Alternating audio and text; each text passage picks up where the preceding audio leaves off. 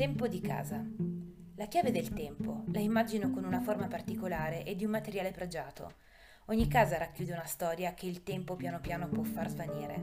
Ad alcuni capita l'occasione di vivere nella casa di famiglia, una casa che da generazioni viene vissuta dai genitori, figli, nipoti e si tramanda una storia di chi l'ha abitata. Il più delle volte però la scelta della casa è dettata da altre esigenze, posizione, bellezza, comodità.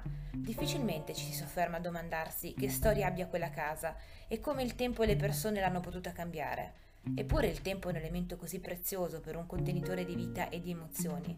Al massimo ci si chiede di che anno è. Se si facesse il conto di quanto tempo mediamente viene trascorso in una casa, forse in molti presterebbero più attenzione, cura e valuterebbero con più cognizione quale possa essere il contenitore giusto in cui passare almeno 10 ore al giorno, 280 ore al mese, 3360 ore all'anno.